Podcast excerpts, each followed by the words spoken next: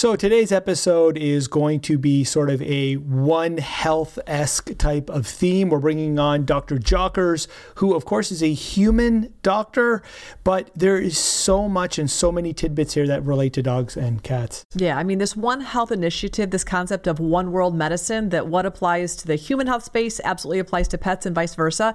Not only is that where medicine is headed, but we can all learn a lot, not only to take care of our bodies, but our pets' bodies as well. Exactly. So, hope you enjoyed today. There's a lot to learn for yourself and for your pets. Here we go in three, two, one, and welcome to another Mind Jam podcast. And today we are joined by Dr. David Jockers, who's taken the time out of his day to be with us. Dr. Jockers, how you doing? I'm doing great. So good to be on with you guys. Uh, always been an admirer of Dr. Becker and her work. And uh, Rodney, you're just such an awesome guy. I really loved meeting you a few years ago, and uh, we've been connecting since then. Thanks, brother. I want to start it off with Did you see that video that was all over the internet? That coconut oil was terrible for dogs, and that feeding coconut oils to your dogs and fat is a big giant mistake. Did you happen to check that out? Yeah, yeah, absolutely. And I don't agree with that, you know, that coconut oil is that bad for us. I think that was kind of overstated. I think that in general, too much long chain fats can have a potential to, to have problems. If we have leaky gut, those longer chain fats can be a carrier to bring endotoxin, which is this bacterial debris, into the bloodstream, which can cause more inflammation in the body. So, coconut oil, you have roughly 60% of it that's medium chain fats, and then another 40% that's longer chain fats. And the way you want to counter that is actually by uh, combining it with polyphenols. Those polyphenols actually have a little bit of an antimicrobial effect or a neutralizing effect on the anti- on the endotoxin. And so when you add in things like um, like for for a pet, you could easily just put in a little bit of oregano or you know basil or something like that, some thyme that's in their meal. Uh, so just some natural herbs. So just by adding some of those things in there, you add some polyphenols, which can help prevent any sort of endotoxin mediated inflammation that would come from the long chain fats. A lot of people sort of missed all the little, let's just say, key tidbits that were in that interview. We got to right after it immediately. I remember I reached out to Kieran Kirshner and I, you know, I had a phone call with him. I had to know what on earth he was talking about because he said there was a peer-reviewed study that was going to be coming out in the future. Now, some things that he did mention that were missed in that were first and foremost that these animals did have leaky gut, right? So they were suffering from an issue and they were high load feeding them the coconut oil in conjunction with a big giant bowl of kibble, which is very high in carbohydrates, right? This was something that was happening on a reoccurring basis. He did mention in it that, of course, if you had a healthy gut, like you said, it's always important to fix the gut, that they didn't see those terrible responses. They were getting those responses with dogs with a really messed up GI system. Now, you have this incredible protocol, which you are about healing. Uh, the, is it the bile? Is it is it a, bile cleanse you say, or or am I getting that right? There's something that that's very important first to you and your patients. Yeah, absolutely. I mean, in the book, I talk a lot about improving stomach acid levels, improving bile flow. So when we eat a protein based meal, we've got to get, like if we're eating a steak or something like that, we've got to get our stomach acid down between 1.5 and 2.2 in order to digest that meal effectively.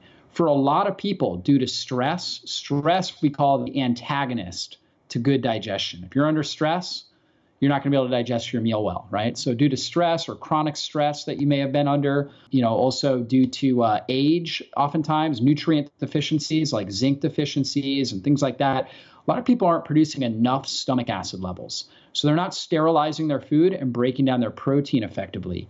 Dogs, in general, a lot of animals get produce tremendous amount of stomach acid. That's what actually allows them to be able to eat roadkill and not, you know, die, die. right? Exactly. because because they you know they're taking in all these toxic microbes from the roadkill but their stomach is so acidic they have so much acid in there it's able to sterilize it humans not quite as much but still quite a bit in order to sterilize the meal if we don't do that we end up with too much bacteria we end up with you know oftentimes a lot of people with, with low stomach acid will get things like uh, like you know food food illness, right? So they'll just have food that just sits there in their stomach, for example. Acid reflux, believe it or not, is where we're not producing enough stomach acid. That's a big deal, and we actually need good enough stomach acid in order to stimulate bile flow. But what I found over the years is that if I put somebody on a real food based, nutrient dense ketogenic diet, about roughly two thirds feel great and get really good results. And then there's another third that seem to really struggle. I found that, you know, a lot of people will have issues. For example, you know, I have a lot of people that have bile stones, right? Gallstones in their liver, right? And they're not, they have very sluggish, poor bile flow. And so when you increase the amount of fat in your diet, you need more bile to help emulsify that. And you're trying to pump it out, but you can't because these bile ducts are blocked you're going to have a lot of issues. So a lot of people would have stomach issues, digestive issues, nausea, right? Different things like that. For a lot of people are not producing enough stomach acid, not producing enough bile, not producing enough of these pancreatic enzymes. So they end up, you know, basically with undigested food that becomes a breeding ground for bad bacteria and they end up with a whole whole bunch of different issues. So in the book, you know, again, I talk about ketosis as a tool, right? It's an amazing tool to suppress insulin to help increase the amount of mitochondria, which again produce all the cell, all the energy within all the cells of our body, to help reduce inflammation in our brain. But we also need to really optimize our digestive system. So that way we can actually break down all these good foods we're putting in our body, break down the, the healthy fats and things like that, and be able to actually absorb them effectively and keep our our microbiome like a well manicured lawn rather than you know a wild field. And you know what is your suggestion uh, for people or animals that that have had their gallbladders removed? Do they just need to take ox bile orally? Do they just take a replacement or and digestive enzymes ox bile? Or what's your thoughts? If you do, you still advocate a ketogenic diet if you have no gallbladder?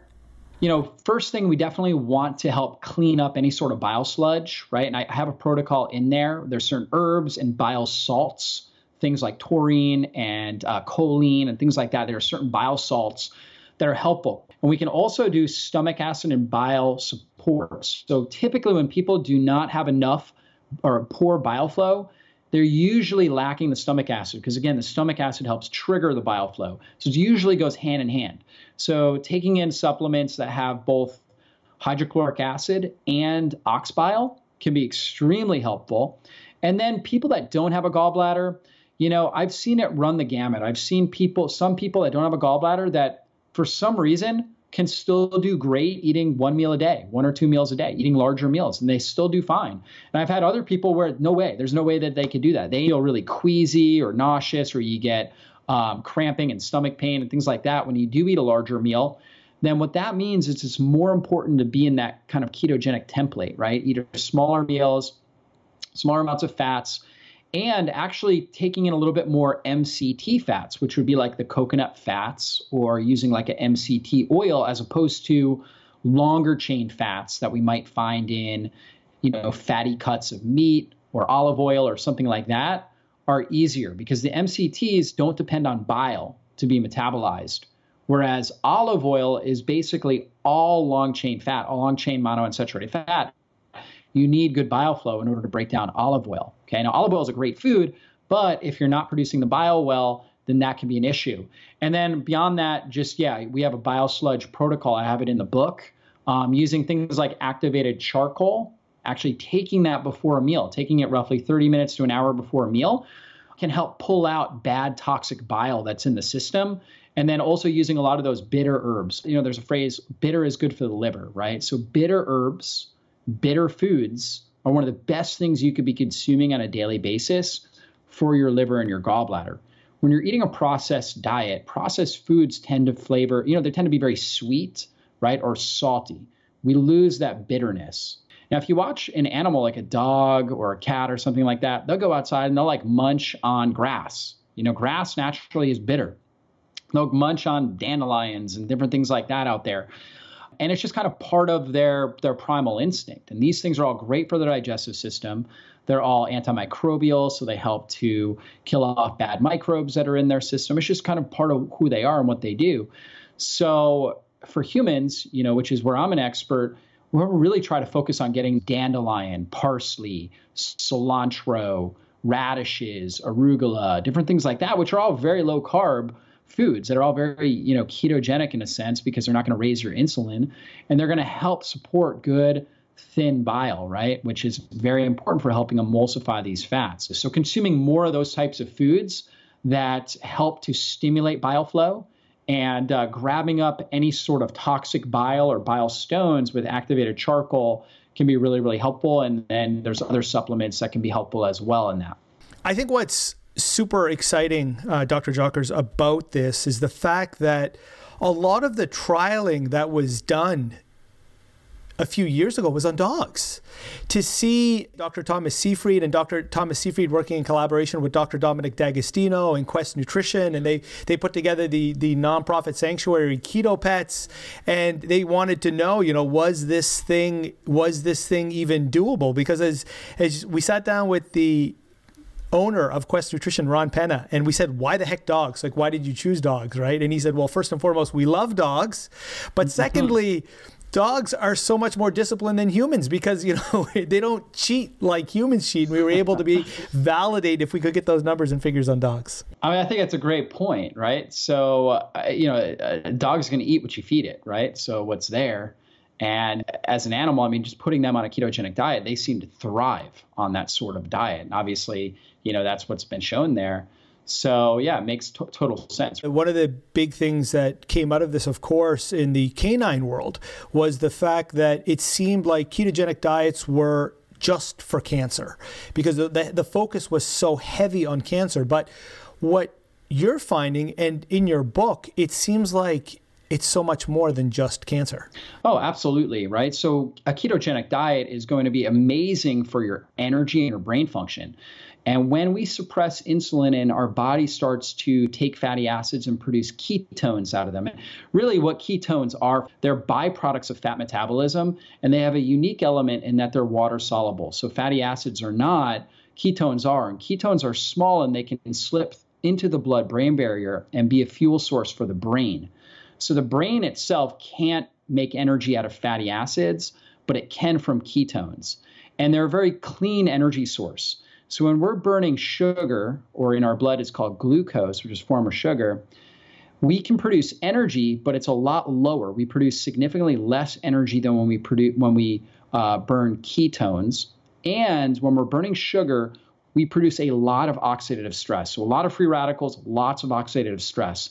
So this is why I call it a dirty fuel, right? It's a very dirty fuel source. We need it for certain times. However, we don't want our body running off of that the majority of the time. Whereas ketones are very clean energy, right? So we produce less oxidative stress, less pollution, and we produce significantly more energy. So you think about a, a vehicle that gets better gas mileage, less carbon emissions, and better overall performance. That's really what we have when we've got ketones. So one of the best benefits is actually the mental benefits. Ketones have been shown to significantly reduce inflammation in the brain. When we think about irritability, anxiety, depression, uh, people with anger problems, these are all characterized by inflammation in the brain. When you have less inflammation in your brain, you tend to be more calm, more at peace, more relaxed. You have more resilience. You're able to handle more stress. You're able to react better. You think sharper, quicker. You have better memory. I mean, who wouldn't want that, right? All of us. When we're trying to produce uh, at a high level and we're high achievers, we want the best mental faculties. And when our bot, when our brain is is burning ketones, it's going to give us the best the best uh, advantage there. So I have a question pertaining to that because when we made the dog cancer series, which was really an instructional tutorial on how to literally walk through with a pet parent how to get their dog into ketosis for an intensive 120 day metabolic strategy specifically for cancer what we realized is that a lot of pet parents were like, oh my gosh, this makes total sense. I'm just going to put my dog in ketosis and keep them in it in perpetuity. I'm just going to never take them out of ketosis. What's your take on? being in ketosis all the time. I guess I was thinking that part of the magic of the metabolic yeah. unfolding of the magic is the cycling in and out. But but what's your take on how long is too long? That's a very good point, Dr. Becker. And I look at it like a bell curve. I think at one end of the bell curve, you've got people who probably thrive being in ketosis all the time. And you've got another end of the bell curve where those people rarely need to be in ketosis. Okay. And then you've got kind of like this middle group that does really well spending, you know, about half the time or so in ketosis and about half the time out of ketosis. And you think about our ancestors, and they were never trying to be in ketosis. They were just in ketosis based on the fact that, uh, you know, oftentimes they'd have to go days without food, or, you know, if they, if all the food they had because the harvest wasn't good, um, or if it was the winter time or whatever it was, was this animal that they just killed that's basically all they were able to eat. And so they were just being ketosis based on, uh, you know, what food that was available to them. And so when they had food, though, whether it was berries or root vegetables or whatever it was that they got their hands on, they would feast. And so it was this feast famine cycle. And when we feast and we famine, there's great genetic benefits that take place in our body. And see, one of the big issues we have in our society, and it's the same in the pet world, is we're eating consistently throughout the day. So we're eating, you know, four, five, six meals a day, which basically keeps our insulin elevated all day long. And that and that's really problematic for our body, okay, in general. Unless you're like an athlete and you're you know, obviously training hours a day, you really don't want to be doing that. When we eat and we feast in like one, maybe two eating periods during a day, our overall insulin load, if we were to eat all of that, that same food just split up into, let's say, four or five meals, is actually reduced, reduced about 20%. And so you want to, in a sense, prime the insulin. So you want to suppress it and then, you know, basically get your body to kind of shoot it up for a short period of time, right? And that's where you get the benefits. Okay. So then the body says, okay, I'm food is prevalent. I've got food around. I can do all the different metabolic activities that I need. I don't need to go into starvation mode you know, if you're in ketosis too long and you don't have enough body fat on you, then your body's going to go into a state of, of starvation. It's going to downregulate your active thyroid hormone in order to try to preserve lean body mass. Uh, oftentimes, you'll have elevated levels of stress hormones like cortisol. So it's this feast famine cycling that tends to work best. And so, if I were to look at the pet world, I would say pets that have a higher amount of body fat, right, which should be you should be able to easily tell visibly, right, are going to do better in a state of ketosis for a longer period of time until they trim down. Your leaner animals, you'll want to kind of cycle. Uh, so adding in some healthier carbs, and you mentioned the microbiome, right? And so there are healthier carbohydrate sources that also help to feed good, healthy bacteria, right? So root vegetables would be one of those good sources and um, you know again just kind of cycling it cycling it through i think is really important and when you reduce the overall amount of meals right i don't really think any of us unless we're you know pregnant need to be consuming really more than than two meals a day okay and so you know consuming that one to two meal kind of kind of cycle time period I think can be really, really helpful. I found it fascinating, you know, now there's there was a couple studies that have been coming out recently where in the pet space they're trying to see if the ketogenic diet or you know getting your dog in that sort of state of ketosis had an effect on epilepsy and seizures. And they were seeing a, a huge reduction in seizure frequency. So and, and, you know and in the pet space there's a lot sadly today there's a lot of especially dogs and cats that seizure a lot. And you know incorporating according to science this ketogenic diet saw a reduction. What was fascinating was this is kind of making its way into the processed food realms. I know that uh, purina was very famous for for a study, they found that by adding MCTs to their bags of kibble that they were able to see small reductions in seizures. Now, of course, nobody correlated it to fat, the increase in fat content. They just correlated it to MCTs in specific.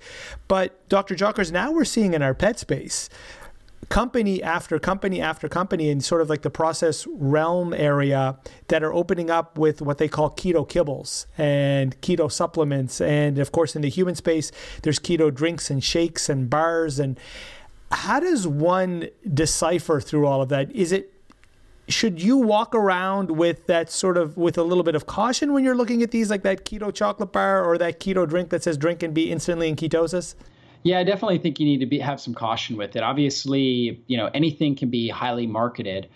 And I imagine for some of these products, you know, they've put in some sort of MCT oil. And the unique thing about MCT oil is your body converts it into ketones quickly, particularly when it's the C8 only MCT oil. So when you look at MCTs, it's C8 which is uh, which means uh, eight carbon chain fatty acid, C10 and C12.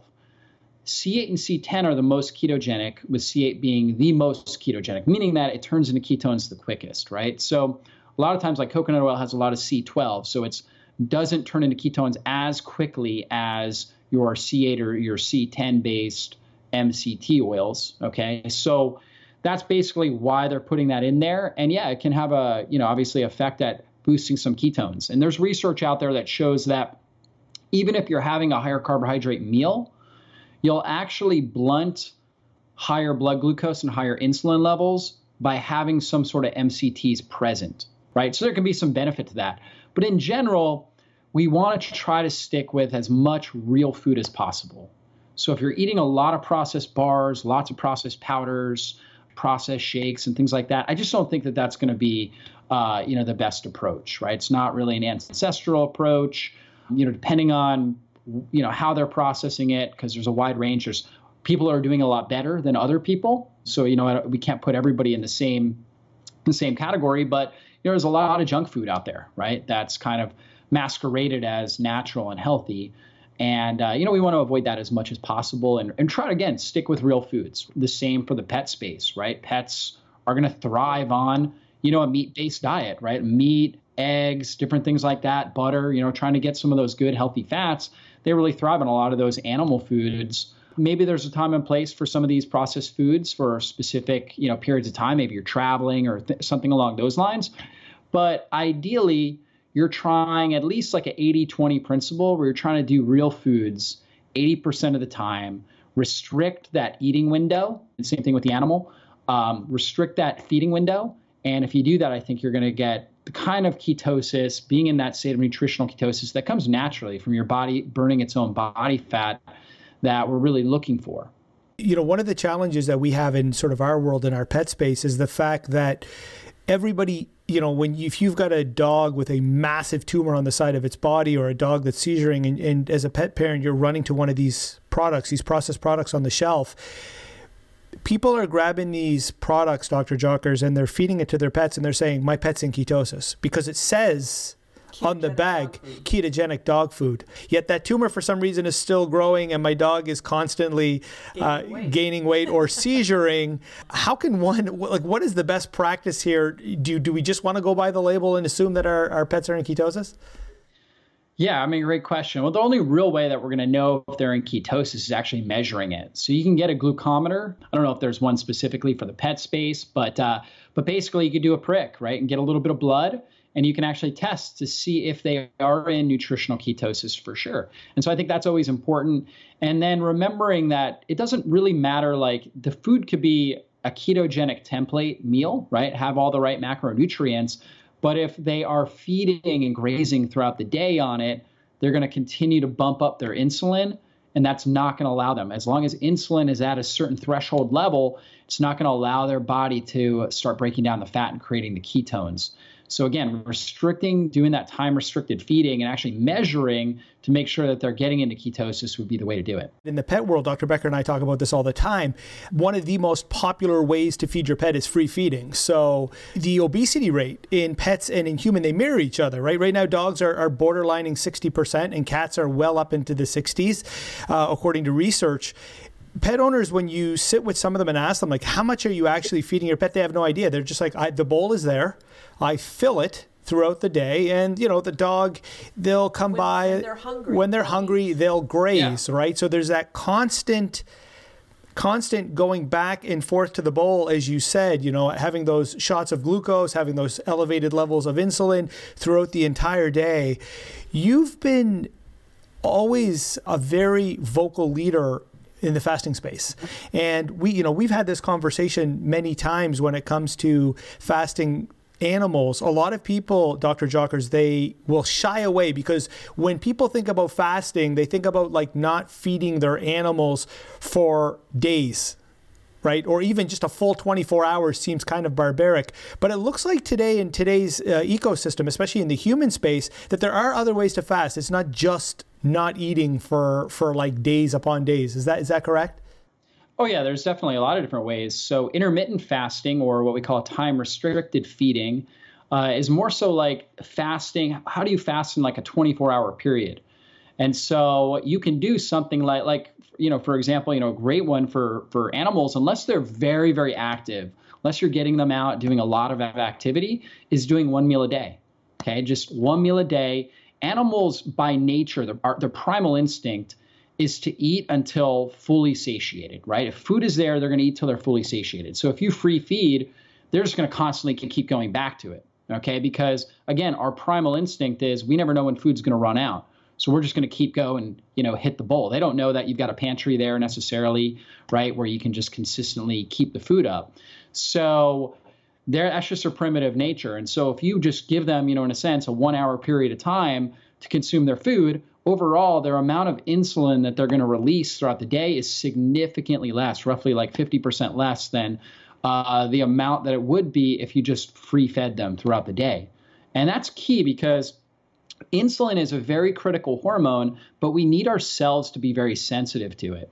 And if we keep it elevated throughout the day, we're going to lose that, that cellular sensitivity and we're not going to be able to get nutrients into the cell. And so, you know, when we start to lose that resistance or start to lose that sensitivity, it's kind of like, you know, going and knocking on a door and nobody's listening, right? And so you got to knock harder and harder and harder. So you need more and more insulin. And insulin, when it's elevated in our bloodstream, it turns on pro inflammatory gene pathways, something called it activates the inflammasome, which is like an amplifier of inflammation throughout the body. So, in a sense, it's kind of like we know a fireplace in a house is a beautiful thing, right? Keeps the house warm uh, and cozy. But if you take gasoline and you pour it on the on the fire, obviously now it's going to burn down the walls. That's kind of what happens when we have this elevated level of insulin. It's like pouring gasoline on the fire and now it's just burning up the house. And so we're amplifying inflammation throughout the body. So we just want to keep insulin under control. For most animals, one meal a day works great. Now, if they're very, very lean and you're worried about them losing weight, maybe do two meals a day. I'm not necessarily against that. Uh, but you know, the majority of pets that you know, Dr. Becker, you just touched on that. Majority of pets are overweight, right? They're struggling with metabolic diseases. Those pets will do great on one feeding a day. And the other good thing about only eating once a day is you have more tolerance when it comes to carbs. You can actually consume more carbohydrates. Now, I, I tend to recommend obviously healthy carbohydrates. You know, don't just throw a whole bunch of bread down or kibbles and bits. You know, for the for the the the pet However, you can you have more carbohydrate tolerance. And that also gives you, you know, obviously the, the, the prebiotics for the microbiome. So a lot of other benefits there too. A study just came out with mice about how a week on a high ketogenic ratio, a high fat diet, Initially, amazing improvement followed by microbiome crash. What are some tips and tricks that you would suggest? Just add in prebiotic fiber. I mean, what, what's your suggestion on on making sure that animals that are in ketosis are getting enough micronutrients as well as like vitamin D and selenium, some of those major yeah. vitamins and minerals that we know also are really important for healthy immune function. I think sometimes can be difficult to acquire. How do you how do you do that? Yeah, totally. So sometimes in some of those studies, you always have to look at really what they're feeding the animals. So sometimes they're using like processed vegetable oils and things like that that you know we know are hazardous to the gut. So really what we want is a real food-based ketogenic diet. So good, healthy, and ideally getting more grass fed, organic, pasture raised animal products. They're going to have a better fatty acid ratio, more omega 3s, less omega 6. Omega 6 tend to promote inflammation. Omega 3s have that anti inflammatory effect. They have got more nutrients in them, more conjugated linoleic acid, which is really good for our immune system. So trying to trying to focus on grass-fed organic meat, I think, is as a foundation is important. Healthy fats, right? Like, for example, you've got tons of prebiotics in an avocado, right? So, avocado, one avocado actually has as much fiber as one and a half bowls of oatmeal, right? Wow. So we think about oatmeal as this great fiber source, right? But avocado, believe it or not, is a fantastic wow. prebiotic fiber. Yeah. And so that is a fantastic food for us. Uh, a non-starchy vegetables, so broccoli, cauliflower, cabbage, asparagus, different things like that very, very low in net carbs. And net carbs we look at as total carbs minus fiber.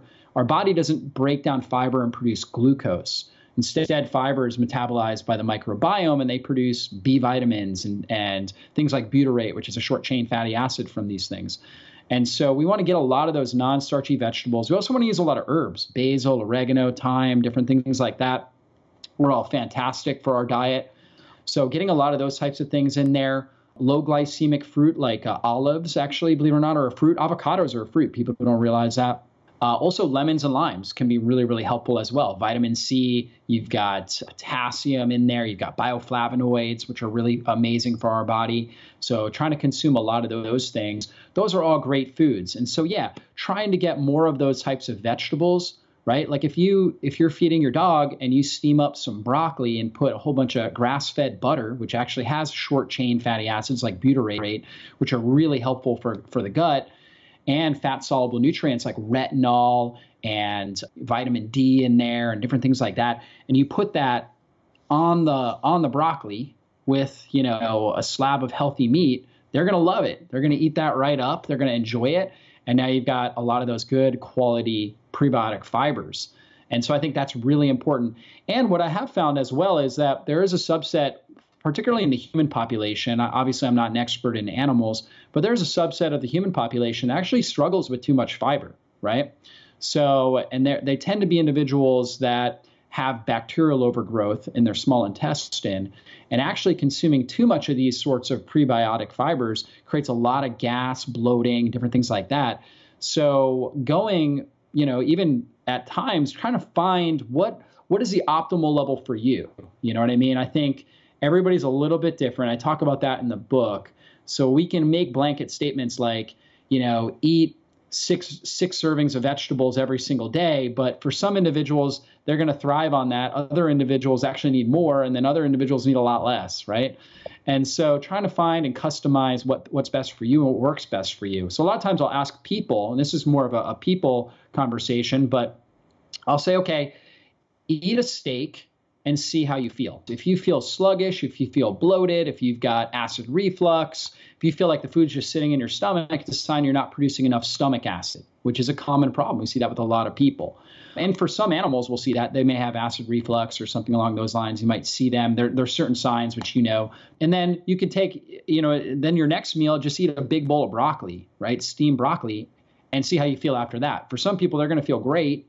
For other people, they're going to have bloating and gas and things like that.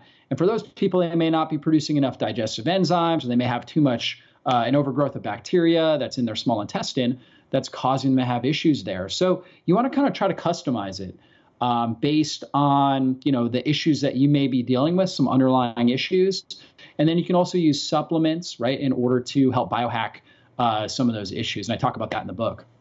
What do you think about customizing fats, Dr. Jockers, specifically customizing fats pertaining to your DNA or your lineage?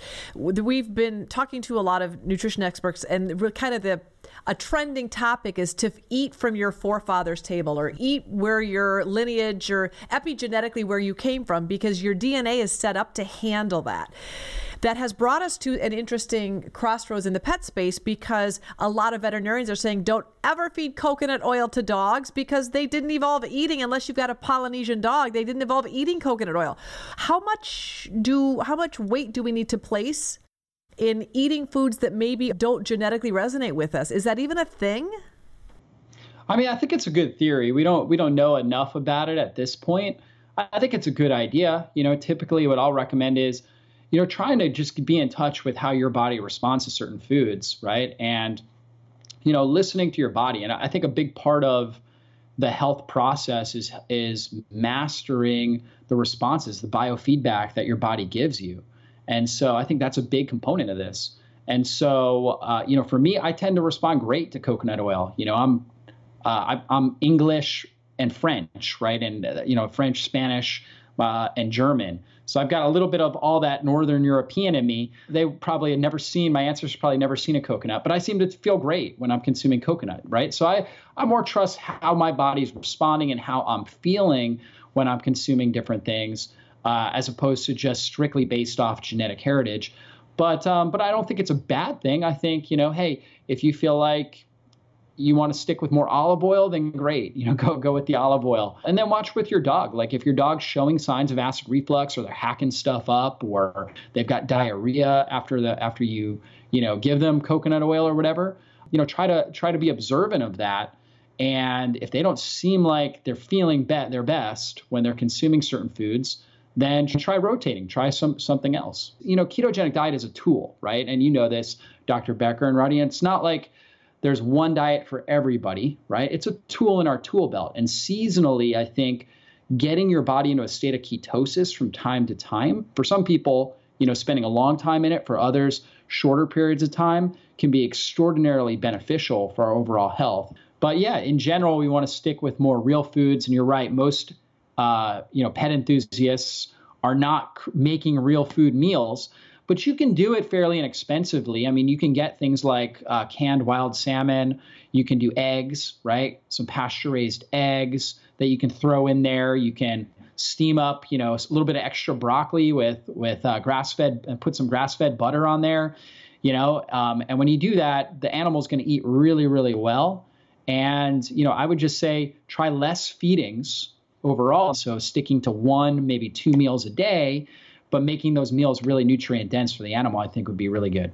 Dr. Jockers, keto metabolic breakthrough resetting your metabolism where can people find the book if they want to grab the book amazon and places like that are the best place to go yeah, your your favorite bookstore, Amazon, Barnes and Noble, you know, any of those places. Yep. Well, this is I, you know, I've gone through it. It's such an incredible book, broken down in layman terms. You know, whether you, family member, your pet, you're looking for incredible ideas. This is such a wealth of knowledge. Where can people find you, Dr. Jockers? Where's where's your best places on social media like to hang out? Yeah, yeah, my website, drjockers.com, and you can find me, Dr. David Jockers, on Instagram, YouTube, and Facebook.